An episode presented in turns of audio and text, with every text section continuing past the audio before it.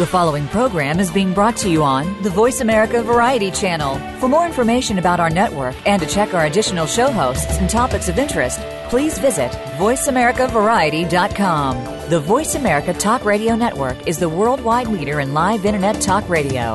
Visit VoiceAmerica.com. The views and ideas expressed on the following program are strictly those of the host or guests and do not necessarily reflect the views and ideas held by the Voice America Talk Radio Network, its staff, and management.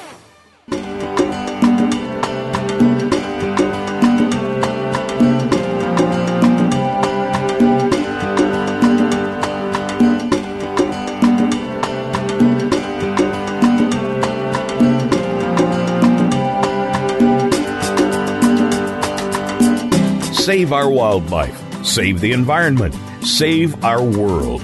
It all starts with a little knowledge. Welcome to Our Wild World with Ellie Weiss. There is so much that's being done and can be done with help from specialists and marginalized community groups to you. We'll discuss the future of Africa, the wildlife, and the people, and show you how it affects the entire planet. Now, here is Ellie Weiss from the Wildize Foundation. Welcome to Our Wild World. Over the years of this program, I have been diligent in highlighting the plight of one of our world's most iconic beings, the big cat, the king, the lion. With my guest, Pieter Kat of LionAid.org, we previously highlighted the depth and richness of the human lion relationship in just about every culture around the globe for at least the last 30,000 years. From lion iconogra- iconography, from royalty to corporate logos to sports teams. But in just the last 50 years of the modern and industrialized us, all of this has changed. Wild lions are declining to the point that their genetic diversity is collapsing. For a variety of reasons, our failure to take action, as have we have done with other species, the African lion is on the brink of extinction. The immensity of this catastrophe is simply unaccept- unacceptable to lose the lion in Africa, to fail to use all the science, data, and tools that we have at our fingertips to work out a plan to protect lions, an animal that has tied our social fabric together for millennia, would seal a disastrous blow in a long list of failures to keep natural populations of large predators alive in a human centric world. Pieter Kat joins us again today as we di- discuss just how this failure to protect lions is happening right under our noses. And in knowing that, there is the knowledge that we can do something about it. Welcome back, Pieter. Thank you very much, Ellie. I'm I'm I'm just overjoyed to be here. And and the other thing that I must say is that you know usually when I do radio interviews, um, the the people who are interviewing me give me something like five minutes, and it's just wonderful to be able to talk for something close to an hour with you. It's fabulous because this is what gives our listeners an ability to really understand the issues. And with lions, it's, I mean, not only am I a Leo, and a lion is, you know, I love lions for all the reasons that people love lions, and I feel a deep affinity for them. To be able to get into in depth with an expert such as yourself, who is on top of everything that is current and active in going on, what's going on with lion politics, let's call it, um, today is is a, a, fabulous experience to be able to give and enrich our listeners. So, we have a lot to cover today. We're going to do a slightly different format. We're going to just do two sections today because we have so much information. So, there will be one break in the middle of the show. So, why don't we get into it? Um, when the recent news tells us that we are being inundated with African lions from all over the world except Africa, who have and will end up spending their lives in captivity why are we losing our wild lions in Africa?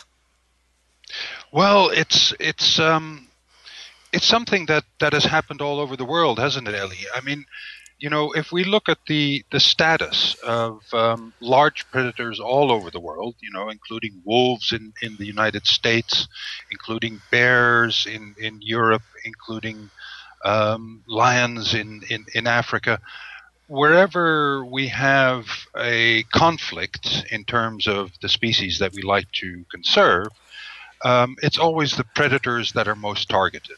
Absolutely. And I think, and I think that um, this this comes from yes, of course, you know, predators are, are a big nuisance. Uh, they they eat our livestock and they threaten our lives, and I think that one of the the biggest problems that we have is to seek some kind of resolution where we can actually live um, with predators and um, accept the fact that predators are an incredibly important part of our biodiversity and maintaining healthy ecosystems.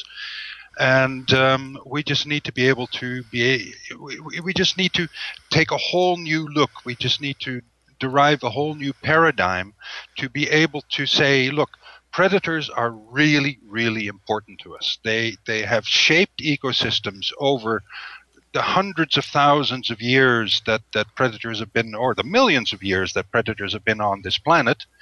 And we can't just get rid of them because we don't particularly like what they do to our sheep or our cows and things like that. Or and even our, that, our other wild species, like here in the U.S., it's mountain lions and desert bighorn sheep we're killing off our mountain lions to keep desert bighorn sheep so that we can kill them. There's there's just yeah, a ridiculousness yeah. Ellie, to this. Ellie, that that is just so so much nonsense. I mean, you know, wolves are being killed off in in the U.S. because you know the the hunters feel that. Um, the wolves are eating the deer that they would like to hunt. I mean, how self-centered is that? Exactly, and I think that's the point of our discussion today is all of this that the reason we're losing our lions is because we are so self centered. Um, a human centric world. Our carnivores are the ecotechs of our, our our, our ecosystems. They're apex species. We need them. Um, we humans have just proven to be a, a, a failure at keeping those that uh, conflict with our needs alive, and we just kill them willy nilly. So let's. Last week we covered a lot of the history, and we got into some of the issues that are um, a part and parcel of why we're losing lions trophy hunting, canned hunting, and we've covered that in a couple other previous issues and episodes, and we'll be covering it again. But let's start today because you're on top of the politics of lions.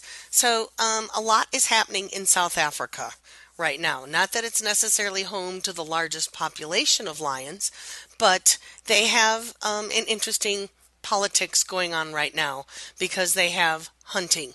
So um, let's start there. Let's start with South Africa and their proposal to delist lions from being threatened.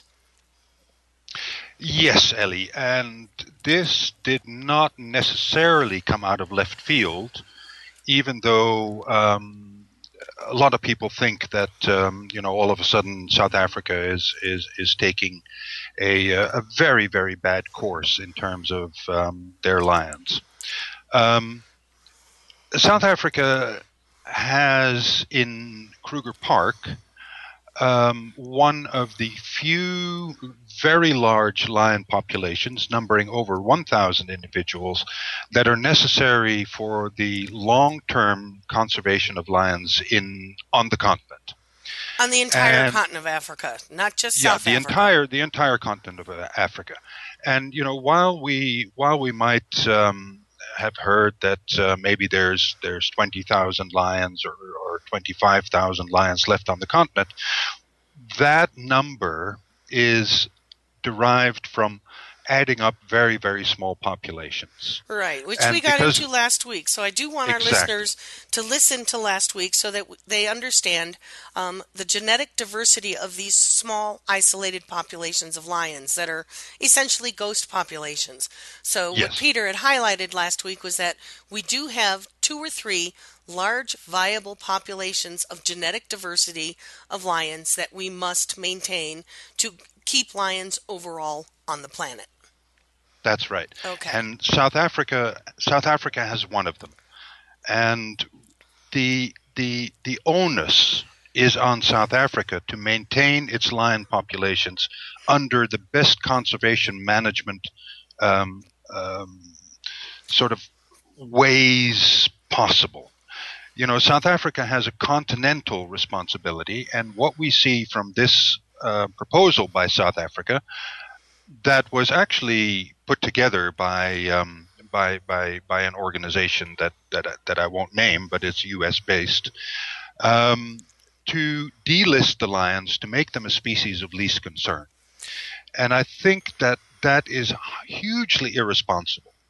Because while South Africa might think that uh, you know they have plenty of lions and um, they have plenty of lions in a very unique situation in Africa, in, in that South Africa's lions are all behind fences and uh, they're not particularly a threat to livestock and, and to human populations and things like that. I think that South Africa has failed in its responsibility to think continentally and to think um, in terms of a um, a decision that influences all the other African lion, what are called African lion range states in Africa. South Africa has a, a responsibility that transcends way beyond its borders. And so, therefore, this proposal that has been put forward by the, the, the, South African government to downlist lions to a species of least concern is irresponsible. I think it's it's surprising. I think it's it's it's something that um, we should we should all join together in and, and say this is just not right. You can operate at a national level for sure. I mean that is that is South Africa's um, that that uh, that's something that is up to them. But I think if South Africa wants to think out of the box, and if South Africa wants to have a a sort of global responsibility in a sense because you know we're talking about a species that is so iconic that is so important to people all over the world um, that they must take into consideration the responsibility that they have to preserve an iconic species well it also comes up with you know right now there is a major push push excuse me interesting slip of the tongue there, um, for the U.S. Fish and Wildlife to list the African lion as threatened. So, and as other nations like Australia and um, the European Union and other nations that are getting rid of their captive lions to um, to to keep it threatened. So, and these other nations are banning the import of lion trophies and parts. So, there's an interesting conundrum we're faced with here. South Africa has a very large hunting industry, and there is a place for hunting in conservation. Um, I, will just say that right now. Um, hunting wild lions uh, disrupts, and we talked about this last week, disrupts lion dynamics, social dynamics. They're a very social group of li- uh, of cats, unlike the others. And um, you're talking, you, we were talking some about in South Africa how they're wobbling the numbers uh, fudging the numbers of their lion population to include these captive bred lions to bring these numbers up of their total population to yes, we have enough lions to list them as a species of least concern. So, yes, so, so is... I guess where my question is is while we're pushing for our U.S. Fish and Wildlife to list them under the ESA as threatened, here we have a whole opposite thing that is fighting that. So we're going to come to blows on that. How do, how, do, how do we deal with that? Well, I think um, you know let's let's let's back up a little bit. Um, the the U.S. Fish and Wildlife Service was um, requested to list lions under the endangered U.S. Endangered Species Act.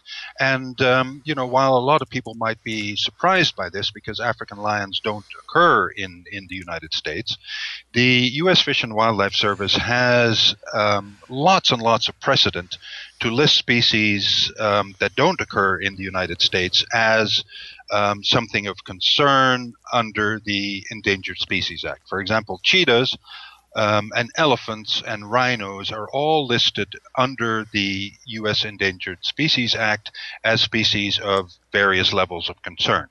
Right. Um, and it is, um, you know, the, the original approach was made to the U.S. Fish and Wildlife Service to list lions um, in 2011. Can you imagine that? 2011. And here we are in 2015, and, and today we're what, on the 30th of April, the last day of April, and they still have not yet made a decision four years later. Um, I think we, we, we all accept that um, you know, bureaucracy takes a little bit of time, but um, lions seem to take a little bit more time than any other species to be listed um, by the U.S. Fish and Wildlife Service. Well, it highlights just how convoluted the politics are, which is what we're going to talk about today. And I do want to highlight that last week you had mentioned a very important concept. As opposed to just an endangered, threatened species, which the IUCN and CITES and all of that control in terms of numbering populations and what trade can happen on endangered species. Um, World Heritage Species, as lions are so iconic throughout our history, and we are at this precipice of a tipping point of losing them. So we had talked a little bit about a World Heritage Species. And you know, I don't even know how we would, who we would bargain with or uh, politicize with to get that happening. Well, that has to happen through the um, UN organization called UNESCO, the um, UN Educational, Scientific, and Cultural Organization, um, and they have this in hand. But you know, uh, even there, it will take years and years and years before everybody comes together and makes a decision. Um, so you know, what we're always doing is we're thinking sort of long term. Now, that's I would hope good. we're thinking long term, but it seems like we're not. we're we're thinking long term in terms of getting these these sort of resolutions passed. But you know, the problem is that that lions um, cannot think long term. You know, lions are thinking what is is is necessary for us right now at this particular moment because tomorrow I might not be alive. And so, you know, you, you would hope that there would be shortcuts for species that are clearly um, in in considerable danger of extinction. Sort of sounds and like that there us would people. be a fast track. It you sort know? of sounds like us people today. We're thinking very short term. What can we get out of today, and to heck with tomorrow, which has Yeah, always and- been and- talked about. That's how Africans think because it's which is I don't want to stereotype, but it sounds like the rest of the world is starting to think that way too in this overconsumptive uh, lifestyle that we're living. So um, let's get into uh, some of the ways that this delisting proposal fails. And what it fails to take into consideration is, let's say, the diseases of lion populations that are free roaming and that do interact with people. You had said in Kruger in South Africa, they're all fenced. Elsewhere in the world, they are not.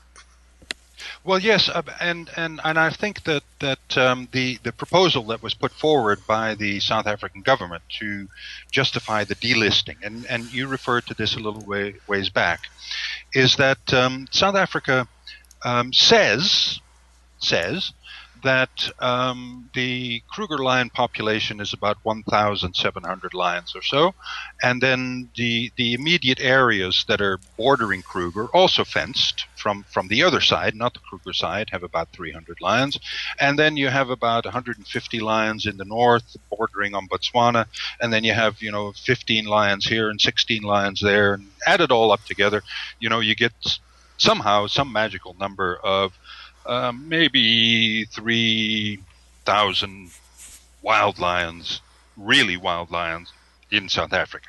And we No. think that, and we're calling that viable. No. I, I, I, I think I think that you know those numbers, um, especially in, in the Kruger Park population, which is one of the major populations in Africa, those lions were not counted since 2005, and that you know that's 10 years ago. Who knows what has happened in Kruger in the meantime? So how Right. come we're not And- using the technology that we have, drones, you know, all the technology that we're using for anti-poaching for rhino and elephant, aerial surveys, satellite surveys. We talked a little bit before that lions are difficult to count because they live under bushes half the time. You know, if anybody has a cat, they know it sleeps 16 to 24 hours a day. But how, Yep. you know, we have the ability to collar, we have the ability to GPS track. So how come we're not getting accurate counts? that will remain a question, Ellie. Okay. and and uh, you know, it, it, it's it's something that you know boggles the mind, doesn't it? Yes. But anyway, um, coming back to Kruger, one of the biggest problems with Kruger population of lions is that they have lots and lots and lots of diseases. And um, one of the the the the you know the, okay let's talk about a disease called feline immunodeficiency virus which is present in the lion populations in Kruger and also present in lion populations all over Africa. Um, it's an endemic disease, right? Mm-hmm. But the problem with with um, feline immunodeficiency virus, um, which wasn't realized by people who looked at it uh, way back when, in 1998, for example, you know, there was a survey done in Serengeti National Park, and the, the head researcher there, a guy by the name of Craig Packer, said that, um, oh, look, you know, all these lions have feline immunodeficiency virus, but they're not dropping dead like flies. Now, there's a very good reason for this. Anybody who has um, any knowledge about human immunodeficiency virus, HIV AIDS, knows that when you get infected with HIV, you don't drop dead, in, you know, within a month or within two months. No, you live for quite a long time because immunodeficiency viruses like feline immunodeficiency virus, simian immunodeficiency virus, feline immunodeficiency virus are all classified in a family of viruses called lentiviruses. Now, lenti means slow. Slow. So their action their action on the, the host is a slow, slow, slow degradation of the immune system.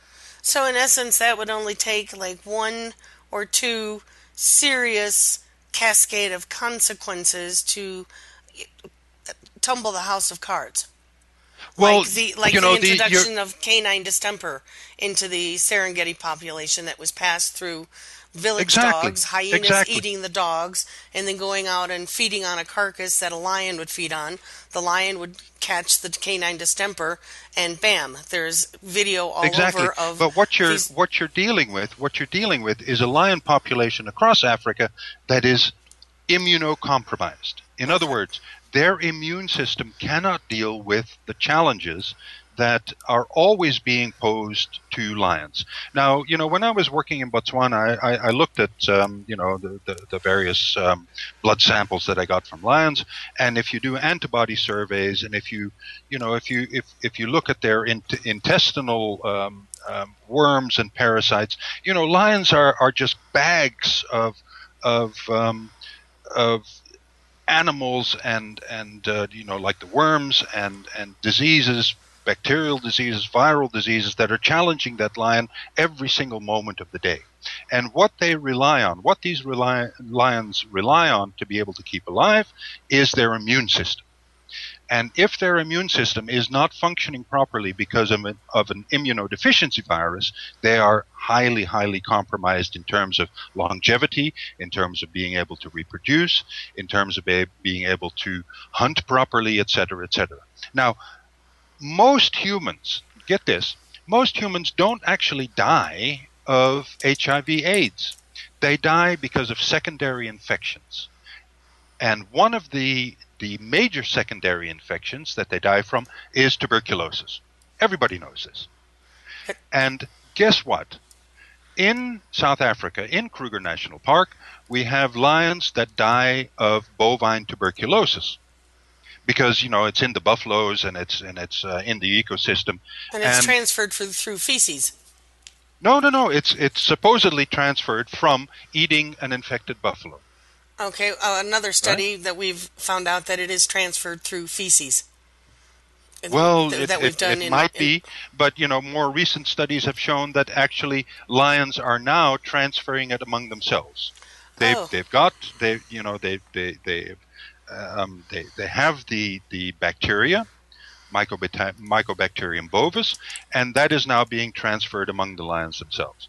So here we have an immunocompromised population of lions sitting in Kruger National Park that is now secondarily infected by um, bovine tuberculosis, and you know here we have a real problem. But this proposal in, in South Africa to delist the lions completely ignores this. First of all, they, they, they say that they don't have you know, there's no worry about the number of lions, but they completely ignore the disease issue. It's a ticking clock. It's a ticking clock of those lions sitting there in in in um, Kruger National Park. It's a ticking clock for lions sitting in Serengeti National Park, which, like you said, were already affected by a huge outbreak of canine distemper. It's a ticking clock for all lion populations that have so far been tested um, and shown positive for um, infection by um, the feline immunodeficiency virus. Now, what we need to do is we just need to to treat lions as an extremely fragile species you know, not only are they losing territory and being trophy hunted and this and that and the other thing, but everybody ignores the disease aspect. Everybody says, "Oh no, you know, lions are strong animals. They can, you know, they and and, and they can resist these diseases." But here we have evidence. Here we have really clear evidence that lions are not able to resist any kind of disease that is imposed on them because of their immune system being degraded year after year after year after they're infected by feline immunodeficiency virus. It's a fascinating, fascinating disease from, you know, not from the lion's point of view, but from our point of view, in terms of what actually happens to the host. And, um, you know, we'll we'll we'll have to spend the next uh, ten hours talking about feline immunodeficiency virus, which is something that's I've I've researched for, for years and years in Botswana in, in lion populations. Well, I would but love to, you know, I would love to have that as a as a conversation in itself, just because yep. there are so many um, wild populations and disease vectors that we're we're understanding. Ellie, through- Ellie, you know, we we do not understand wildlife diseases we we have absolutely no idea. We we you know we hear from you know various people who have gone out and they've investigated wildlife diseases. No, they haven't. What they've done is they've taken some blood samples and gathered the antibodies to say that well this animal was infected with this disease and that disease. Well, when they took the blood sample, the animal was still alive, and so we have no idea how how various diseases affect animals. Wow. This is this is fascinating. This hour is going so fast. We've already covered half of our episode and we I feel like we've barely touched the tip of the iceberg. so stick with us with my guest Pieter Kat with lionaid.org. You can find out a lot more information and read Pieter's blog to keep up on all the current issues and stick with us. We'll be right back.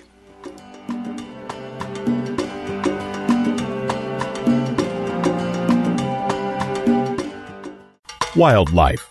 No wild, no life. Big, scary, beautiful. Predators are in danger. Without them, our rivers dry up, our forests don't grow, our communities go hungry, our biodiversity crumbles. Wildlife drives our planet's ecosystems. The wild effect. It's in our hands. Ellie founded Wildize Foundation because she loves Africa and to remind us that there are more harmonious and less destructive ways to live on our planet. She does this so we may be able to look inside ourselves and understand the deeper partnerships that connect us all and to take responsibility for our lives and our Earth. Africa is one of our last remaining wild places and the origins of humanity. It is irreplaceable.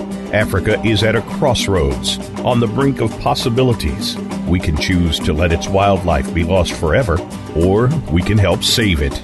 In Africa, it is still possible to make a difference. Visit us at www.wildize.org to learn how you can make a difference. We only have one Earth. If we don't care, who will? W I L D I Z E dot O R G. What can you find on Get Real Radio? Well, quite honestly, who you really are. Join host James Robinson each week for a program designed to reveal more about yourself and your world through words of wisdom and profound guests. You'll discover more about the spiritual movement and how it can work with you and alert you to problems you may not be aware of. It will educate, titillate, and enlighten your mind. Get Real Radio is broadcast live every Friday at 11 a.m. Pacific Time, 2 p.m. Eastern Time on the Voice America Variety Channel. This could end up being the best time of your week. The world we live in has become a crazy place. Poverty is at an all time high in the wealthiest nation on earth. We keep calling on government to save us with new programs. And now, we have more people using food stamps than any time in our history. this problem continues to get worse. The answer to poverty is in our homes, churches, and communities, and through our children. Get the answers from The Mickey Ellison Show, Wednesdays at 8 a.m. Pacific Time, 11 a.m. Eastern, on Voice America Variety.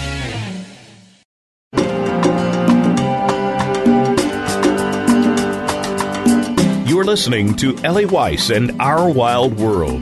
We want to hear from you. Call into the program at 1 866 472 5788. That's 1 866 472 5788. If you'd rather send us an email, please send it to wildize at wildize.org. That's W I L D I Z E at W I L D I Z E dot O R G. Now, back to our wild world. This is Ellie Weiss, Our Wild World with Pieter Kat. So, once again, this is going very quickly. We have a lot of information to cover. So, before the break, we were talking about disease and the role it plays in the wildlife population, and that it's not being taken into consideration in the long term conservation of lions in Africa. So, um, trophy hunting plays a bit a part of this, and Kruger, and uh, not just Kruger, South Africa has a huge trophy hunting. We've covered that, so I don't know that we'll get into that much more right now, but a critical point is that we were discussing was the U.S. Fish and Wildlife Endangered Species Act, and even above that is CITES, uh, the Convention on International Trade of Endangered Flora and Fauna and Species, and the key word is trade. And South Africa has a lot of clout in uh, CITES and their permits. Let's talk about that a little bit. Yes, exactly. I mean, CITES is, um, first of all, you know, people really don't understand what um, CITES stands for or means or anything like that. But basically, CITES is supposed to control the trade in endangered species of plants and and animals. That's that's their role. And um, but what has happened over the years is that people are thinking that CITES is somehow a conservation organization. It is not. CITES is CITES CITES is purely a trade organization, and it is purely a trade organization in that they promote trade. People really need to think about this very carefully. It is an organization that promotes trade in wildlife products. Live now, and the trade, dead. Live and dead and you know boxed and packaged and you know dried and Food desiccated and, and, and whatever you, you know yeah. whatever whatever right Yep. now CITES um, oversees a trade in um, wild animals and plants and fish that um, is valued and in the trillions of dollars okay not billions, but trillions of dollars every single year. If you add up all the value of the fish caught in the sea, if the you know the, the, the trees cut down in forests, the wildlife that is being harvested for this, that, and the other thing, the crocodile bags, the snakeskin shoes, you name it, CITES is there supposedly to regulate all this kind of stuff. And then all you Now- have to do is take one look at, let's say, the U.S. Fish and Wildlife um, uh, cache houses where they've intercepted all the illegal wildlife, and you'll see just how huge this number is. Not only the Ill- just the illegal seizures, so you can imagine Well, the illegal- the- immensity of the legal trade. Yep. The the illegal trade is estimated at um, you know, and, and I don't know where these numbers really come from, but, but the illegal trade is estimated at say you know twenty million billion whatever It- it's you know close we're, to it's we're it's talking between 14 and 20 billion dollars a year. yeah it's, but those it's right are, up there know, with guns, drugs, and human in human trafficking. trafficking Yeah. and exactly yeah and but at the end of the day most of those billions accumulate from illegal trading of fish illegal trading of wood illegal trading of plants the the actual animal trading um, is very very small compared to you know what's happening with the illegal trading of fish but that's another matter all right right. but I think that uh, um, you know where CITES now has um, 181 members. and these are called parties for a good reason.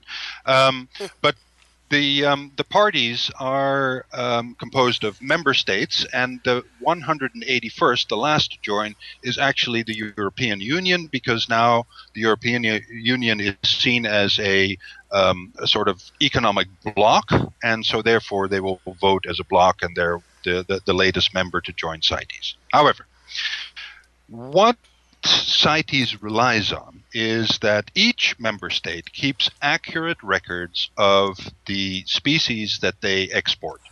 And you know, there's there's there's lists un, under CITES.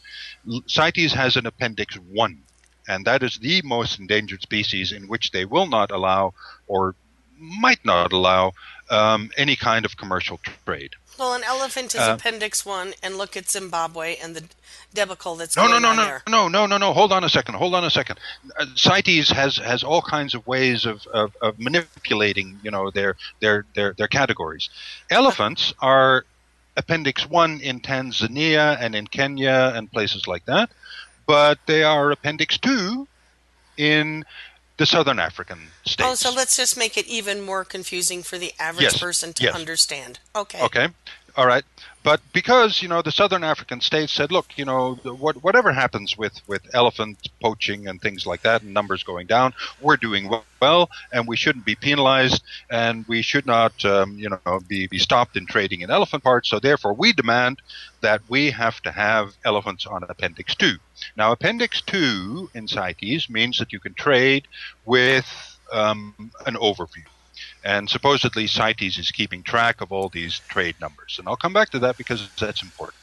And then you have um, CITES Appendix 3, which are species that, um, yes, they're listed by CITES, but there's not necessarily a, a big concern about um, the trade. And then Yeah. there's a huge number. There's a huge number of list of species that are obviously not listed on um, any kind of CITES appendix. And and there's there's there's millions that should be. For example, you know, giraffes and things like that. They're they're losing numbers all over the place.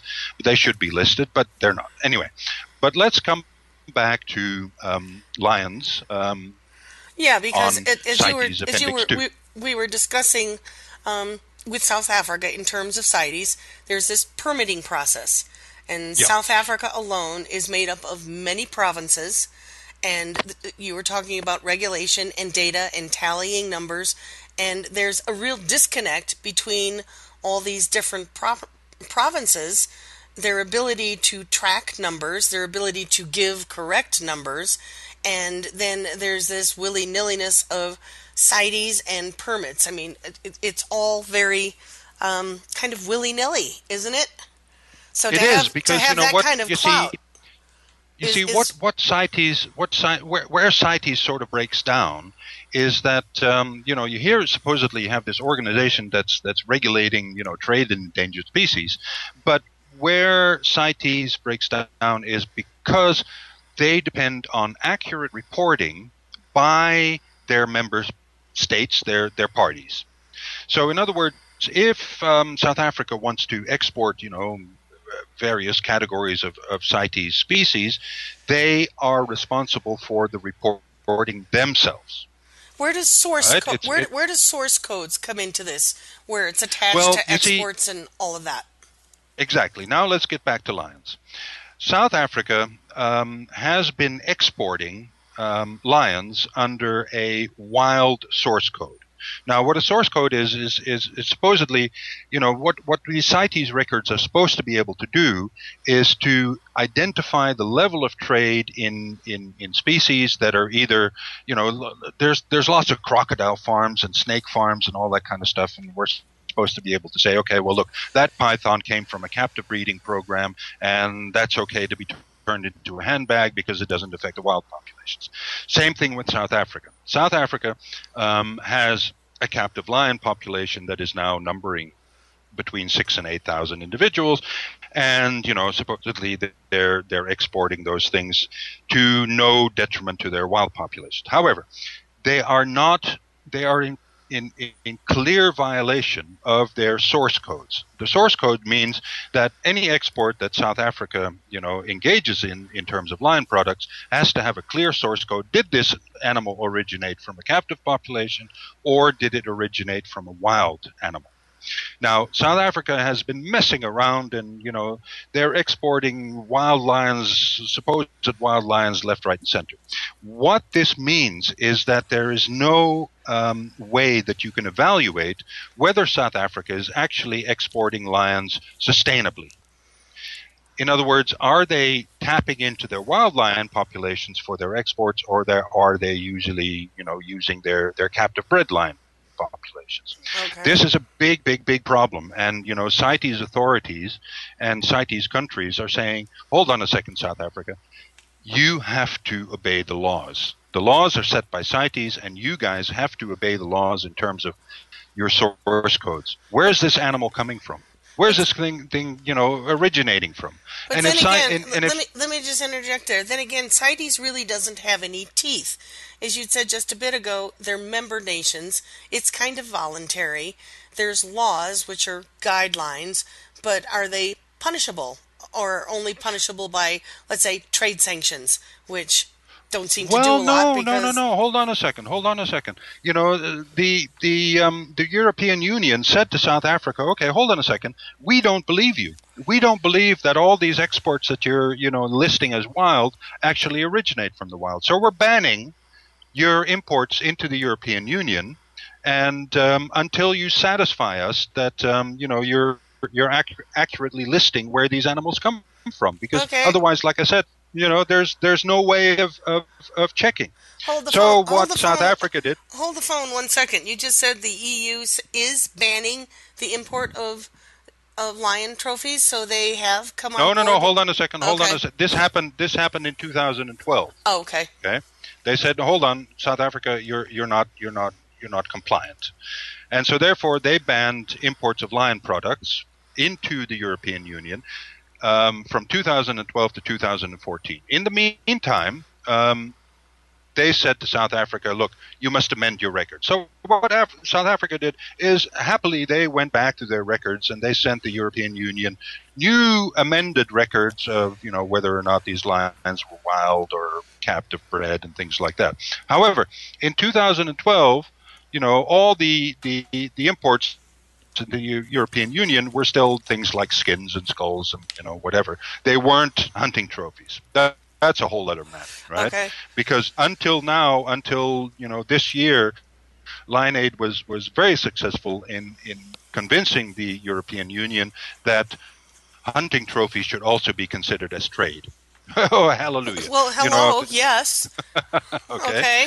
Um, and so um, now the European Union has said, right, um, look, you, you guys can trade again because you've amended all your past records, you know, to the European Union. But South Africa didn't amend their their their records all over the place to, for example, the United States. They didn't they didn't lift a finger to do that because the United States didn't raise a finger in terms of objection to what South Africa was doing in importing or exporting um, uh, lion products under some kind of illegal source code.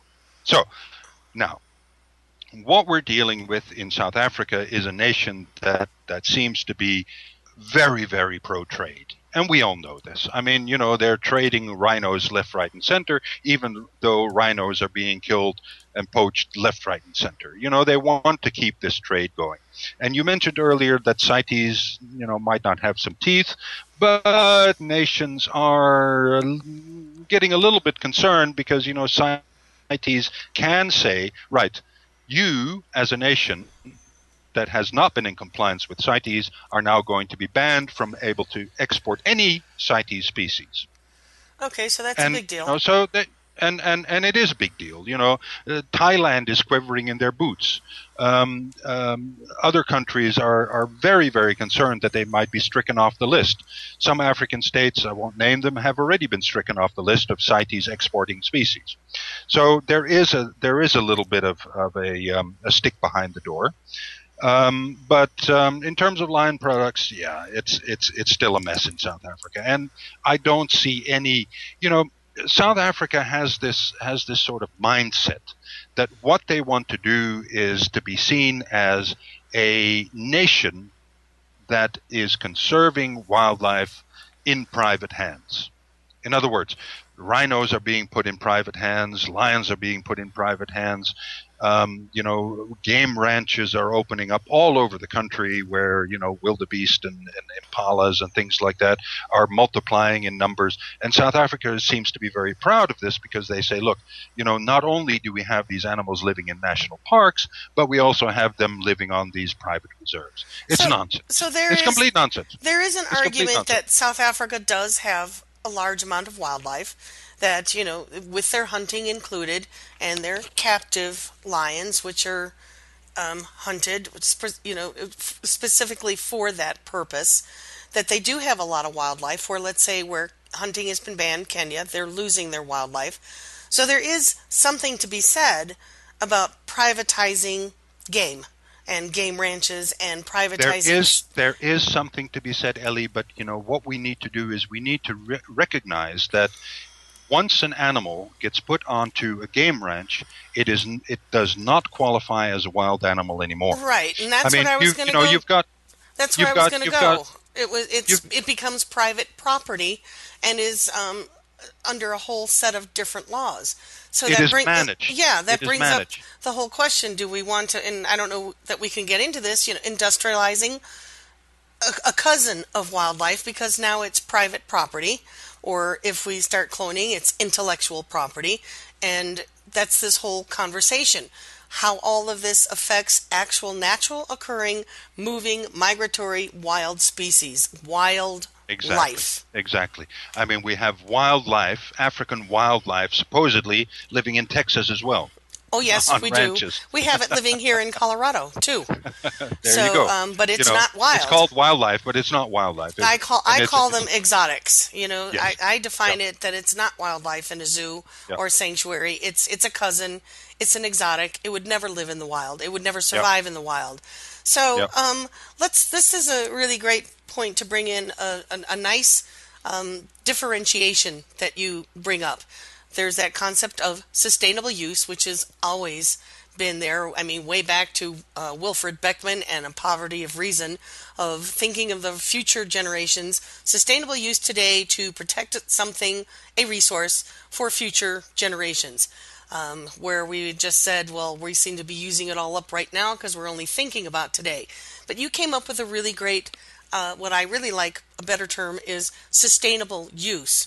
Help us understand how that differentiates from utilization, use to utilization, or utilization think- to use. I think what, what we need to understand, first of all, um, um, sustainable use has been adopted by all the UN organizations like the Food and Agriculture Organization, by the United Nations Environment Program, by the United Nations Development Program, by lots and lots of, of uh, conservation organizations like WWF and the IUCN. They all bought into sustainable use. Or sustained, what- or as you said, uh, a note here, Sustained sus- abuse. Sustained abuse, yeah. Yes. And what we're seeing more and more is that, um, first of all, nobody has defined sustainable use except for some kind of, you know, vague notion that, well, what we use today should still be available to our grandchildren in the future. Now, what has happened, and, and what I like to do is I like to, um, you know, make a, a parallel to the national debt. I mean, what we're doing in all countries these days, except for China, is borrowing and borrowing and borrowing and borrowing. You know, we're not concerned about, you know, our generation. You know, we just shove the responsibility onto future generations. Well, our thing is- generation is already in an eco debt. It, it, it's it's completely you know it's it's it's over the top. We can never pay it back. But you know the same thing is happening with wildlife. We are overfishing to an extent that is unbelievable. I mean, just just okay. Look at look at yourselves. I mean, look at the price that you paid for a piece of fish 20 years ago versus now in the supermarket. You will see a huge rise. Look at you know people who who like lobsters, like me, for example. You know, you used to go out and you used to be able to buy a lobster for for hardly any kind of money, and it was a nice big fat one. Now you go to a lobster pound, and you get these one pound lobsters or two pound lobsters. I mean, it's it's nonsense. We have overfished. We have depleted our oceans. We have depleted our forests of wood. And even though they say, well, you know, this is sustainable and, and you know, we're not doing very much about, you know, the, we're, we're not cutting down our forest. No, we are cutting down our forests of 100 year old trees, 200 year old trees, and those can never be replaced no matter how fast you replant. Well, this gives we us are, an idea of why the quote unquote cost of living is a much exactly. broader um, concept than just the job and what you're making from your nine to five job. The cost of living on Earth today, with the eco debt that we just said you can never repay, the overfishing, the over everything, the overconsumption that we're doing, cost of living on Earth is out of control. It is, and and what we have what we have resorted to in in you know a, a lot of our natural resources is a concept that I would call mining. Okay, uh-huh. we we are mining our natural resources. It, yes, okay, you know you can you, you have to mine coal and you have to mine gold and you have to mine diamonds, but we are mining our living natural resources at a rate that is incompatible with any kind of sustainable use, and yet we we continue to insist that sustainable use is the way that we need to to to measure what we're doing and the impact that we're having on our wildlife populations. So but how, sustainable so how we, use. I'm sorry. Uh, how do we monitor sustainable use and turn it well, into it's impossible. and, and turn it's it into impossible. responsible use? How do we it's get impossible. that concept? Well, it, I hope it's not impossible if we can, you know, with our listeners in this program. How do we get people to understand responsible use? It's going to require lifestyle changes and not Absolutely. necessarily sacrifice in a negative way. That doesn't mean we all need to go vegan or live in caves, nope. but we can nope. be responsible. Nope.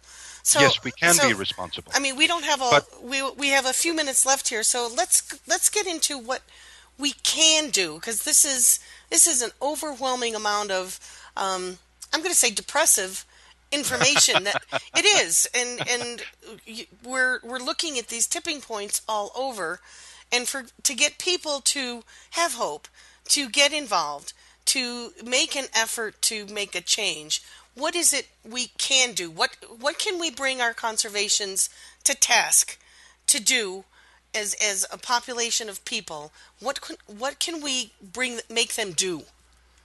Well, first of all, first of all, I, I think what, what we need to do is, um, and, and, you mentioned that you know this is all very depressing, and indeed it is. That is the reality of the situation today.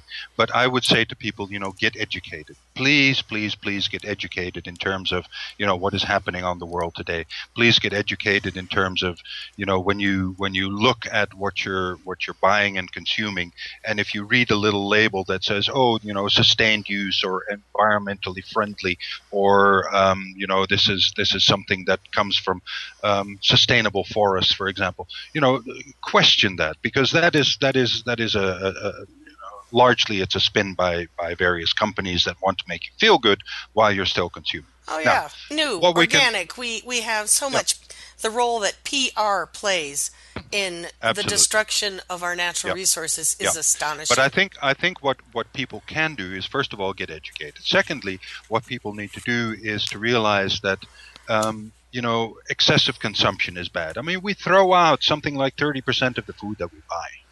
All you have you to know, it all look ends the, up yeah, look at the dumpster outside of a supermarket, and you exactly. You, you know, I mean horrified. that's that's that that's good food. Yes, it might say on the package, you know, there it, it's past sell by date, but it's still good food.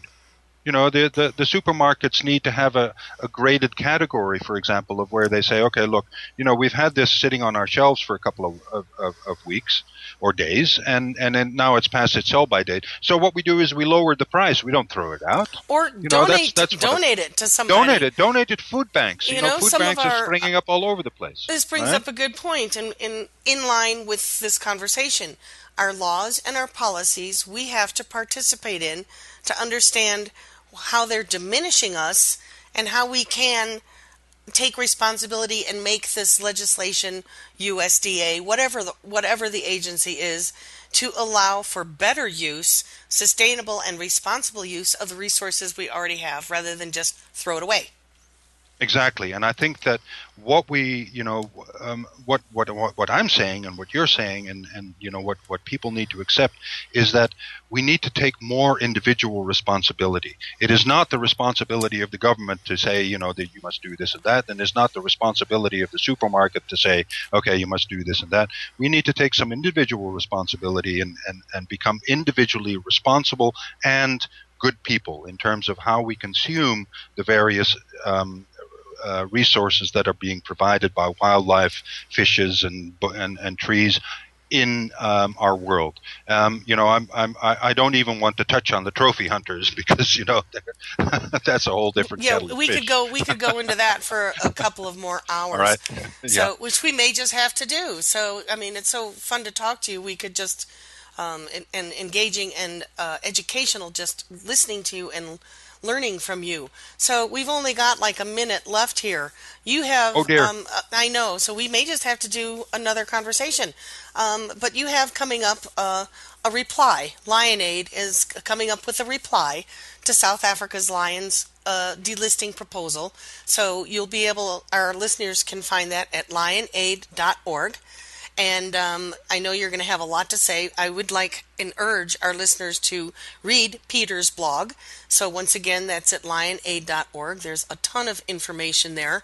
And I guess the final thing we could talk about is you know, we make a lot of noise and um, we're still not having quite the effect. So, I think Peter just addressed individual responsibility will make an effect.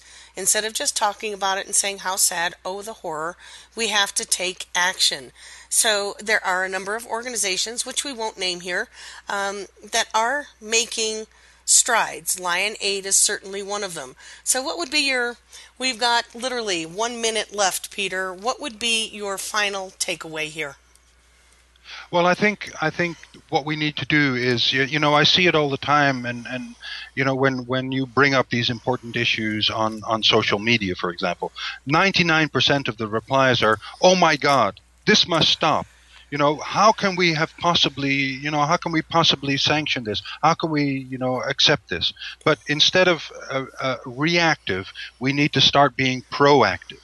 We not we need to start being individually excited involved and educated in terms of the the um, the, the various and and there are many many many there are various issues that are involving um, our role on the planet and our role on the planet is to basically do what um, um uh, you know lots of people say do no evil. Ah. Remember that one? Yeah, the, the Hippocratic Oath.